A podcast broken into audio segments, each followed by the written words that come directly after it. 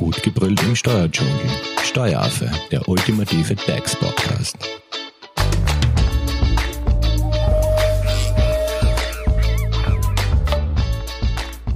Hallo und herzlich willkommen beim Steueraffen. Steuertipps zum Jahresende, wie man sich jetzt noch schnell ein paar Steuern und ein paar Euro sparen kann. Darum geht's jetzt auch im zweiten Teil unserer Serie. Im ersten Teil hat uns unser Experte Thomas Bock von der Hoferleitinger Steuerberatung ja einen guten Überblick ähm, über diese Steuertipps für Unternehmer gegeben, also wie sich Unternehmerinnen und Unternehmer jetzt noch vor Jahresende ein paar Euro sparen können. In der aktuellen Folge, also jetzt legen wir den Fokus auf die Arbeitnehmer. Und dazu werden wir Thomas ein paar Fragen stellen, vor allem jetzt da Homeoffice bedingt, ob man sich da nicht heuer ein paar Euro mehr ersparen kann als sonst. Das heißt, ich begrüße mal herzlich im Studio Thomas Bock. Hallo. Hallo. Thomas, starten wir gleich. Äh, was können jetzt Arbeitnehmer machen, um sich ein paar Euro noch vor Jahresende zu sparen? Also jetzt da, vor allem durch Corona und Homeoffice neu natürlich oder besonders interessant sind die Kosten, die ich hatte, wenn ich zu Hause gearbeitet habe. Und ja, hier gibt es unzählige Möglichkeiten eigentlich, wo man vielleicht jetzt nicht gleich drauf denkt, aber wo man sagt, okay, diese und diese Posten muss ich mir anschauen. Hier kann ich ein paar Euro zusammenkratzen. Gut, dann äh, starten wir gleich einmal. Also wenn ich jetzt äh, Corona-bedingt im Homeoffice gearbeitet habe, ähm, hatte ich natürlich ein paar Ausgaben. So, was kann ich da jetzt da ähm, geltend machen und vor allem wie? Also wie ist immer um Finanz Online. Ich hoffe, dass schon alle bereits registriert sind und die letzten Jahre die Arbeitnehmerveranlagung gemacht haben. Ähm, hier unter Finanz Online Eingaben, Erklärungen und dann elektronisch und dann gibt man das Jahr ein und dann ploppt schon so sieben, acht Seiten, wo man von Grunddaten, Werbungskosten, Sonderausgaben, Kinderbetreuung, also die Kinder angibt, da arbeitet man sich durch und wir befinden uns heute bei dem Punkt Werbungskosten. Werbungskosten, okay. Das heißt, Absetzbarkeit von privaten Arbeitsmitteln im Homeoffice, das ist so jetzt einmal unser Thema. Genau. Gut, was kann ich da jetzt absetzen? Also wo man am ehesten dran denkt, sind so laufende Kosten, Telefon, Internet, hier natürlich immer wichtig, ich kann nur das geltend machen, was ich betrieblich oder für meinen Job genutzt habe. Und hier wird man am Ende des Tages auf einen Prozentsatz sich einigen ähm, und sagen, okay, von meinem Handy waren 20, 30, 40 Prozent meiner Gesprächskosten für den Job, ebenso Internet. Mhm. Ähm, wie schaut es jetzt aus, wenn ich jetzt da im Homeoffice so private Gegenstände ähm, also ich habe mir zum Beispiel einen neuen Sessel gekauft für mein Homeoffice oder einen, einen Schreibtisch. Wie schaut's damit aus? Also diese kann ich, hier ist die sogenannte geringwertige Wirtschaftsgütergrenze wesentlich. Bis 800 Euro pro Stück kann ich sofort absetzen, wenn der Schreibtisch 700 Euro gekostet hat. Hat er mehr gekostet, muss ich ihn auf die Nutzungsdauer eben verteilen. Das heißt drei, vier Jahre, wenn der 2000 Euro kostet und ich nutze ihn vier Jahre, dann kann ich 500 Euro pro Jahr für diesen Schreibtisch als Werbungskosten geltend machen. Gut, wie schaut's jetzt aus, wenn ich jetzt da im Homeoffice mir einen neuen Computer oder ein Notebook zugelegt habe? Auch hier gilt es wieder, wenn er unter 800 Euro kostet, sofort absetzen, wenn er mehr kostet, verteilen. Und wichtig ist auch, man wird, so ehrlich muss man sein, den Laptop auch für die privaten Fotos und privaten Dinge nutzen. Und hier hat der Gesetzgeber gesagt, naja, im Schnitt 40 Prozent sind privat, 60 Prozent sind jetzt der Werbungskosten. Man kann auch, äh, wenn man das argumentieren kann, mehr Prozente als Werbungskosten geltend machen. Wenn ich vielleicht sage, ich habe einen zweiten Laptop zu Hause, dann kann ich den neu angeschafften fürs Homeoffice zu vielleicht zu 100 Prozent geltend machen. Wenn ich sage, ich brauche einen speziellen Laptop, weil ich Architekt bin und großer Display, Grafikkarte, also aber 40 Prozent ist das, wo man sagt, okay, das sollte man privat ausscheiden, wenn man keine besseren Nachweise hat. Okay, aber auch hier gilt es, dass die Anschaffungskosten die 800 Euro nicht übersteigen dürfen und wenn sie überschritten sind, dann muss ich es eben auf eine Nutzungsdauer von mehreren Jahren Genau, genau. Und gibt es da für Laptops oder für Computer so eine Richtlinie, was die Nutzungsdauer also anbelangt? EDV sagt man zwischen drei und fünf Jahre.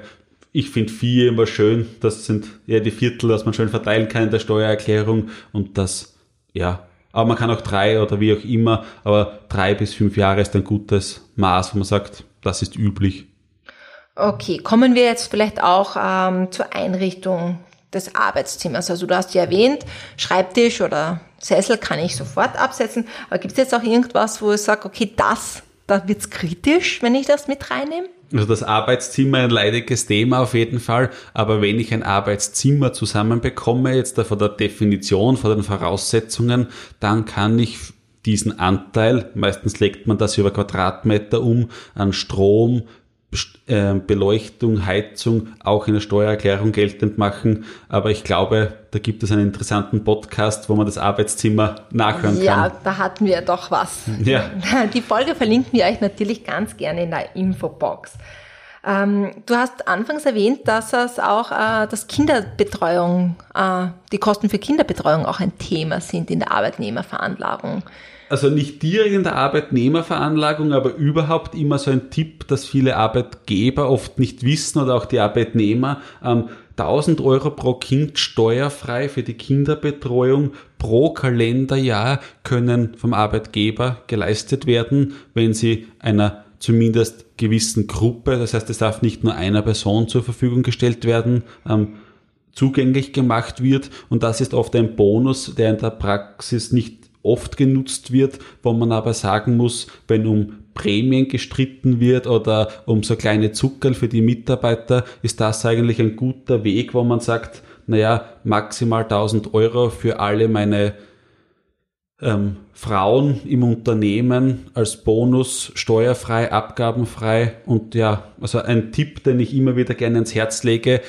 wo jeder eine große Freude damit hat und steuerfrei bleibt. Das heißt, es ist so Win-Win für Arbeitnehmer und Arbeitgeber. Genau. Mhm. Thomas, hast du jetzt sonst noch so ein paar Tipps, die man beherzigen sollte, so vor Jahresende?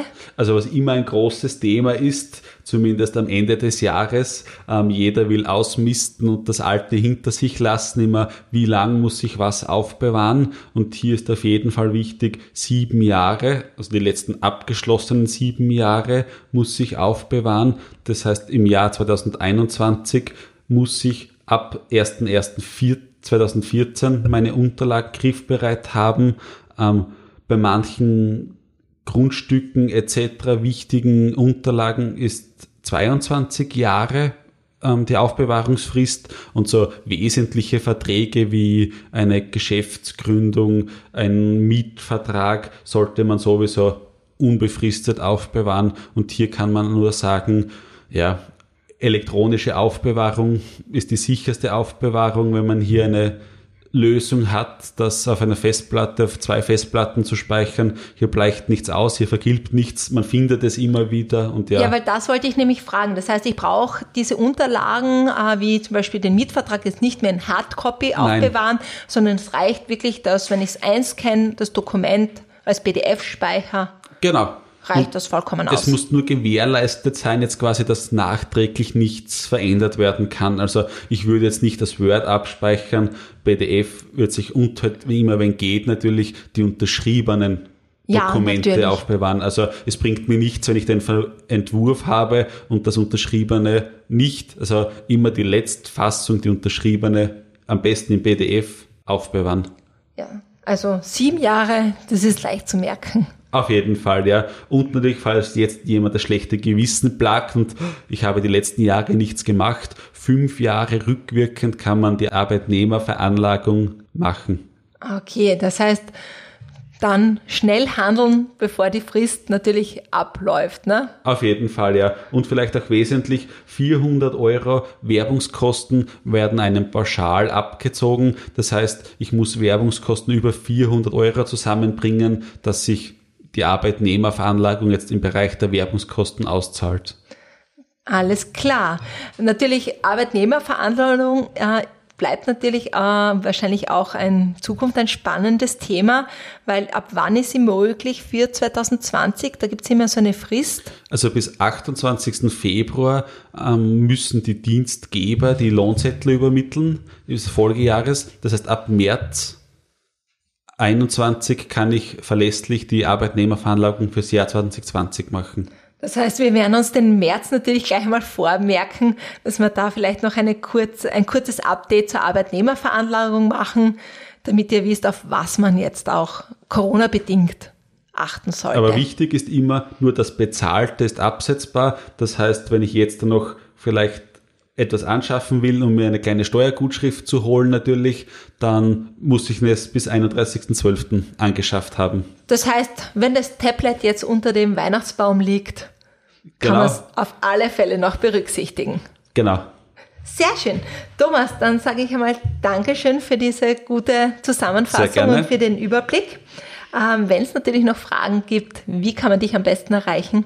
graz.hoferleitinger.at ist das einfachste, wenn man mich so kontaktiert oder wie gewohnt unsere Online-Möglichkeiten. Dankeschön. Und wenn ihr natürlich Fragen habt oder Themenanregungen, ihr könnt uns auch auf Social Media erreichen. Ihr findet den Steueraffen auf Facebook und auf Instagram. Äh, liked uns, abonniert uns, hinterlasst uns Kommentare und natürlich, wenn ihr keine Podcast-Folge mehr verpassen wollt, dann abonniert euch den Steueraffen in eurer favorisierten Podcast-App. Dankeschön fürs Zuhören und noch eine schöne Weihnachtszeit. Tschüss! Das war Steueraffe. Gut gebrüllt im Steuerdschungel. Jetzt abonnieren auf iTunes, Soundcloud und Spotify. Ihr wollt noch mehr zum Thema Steuern wissen? Dann geht auf www.steueraffe.at.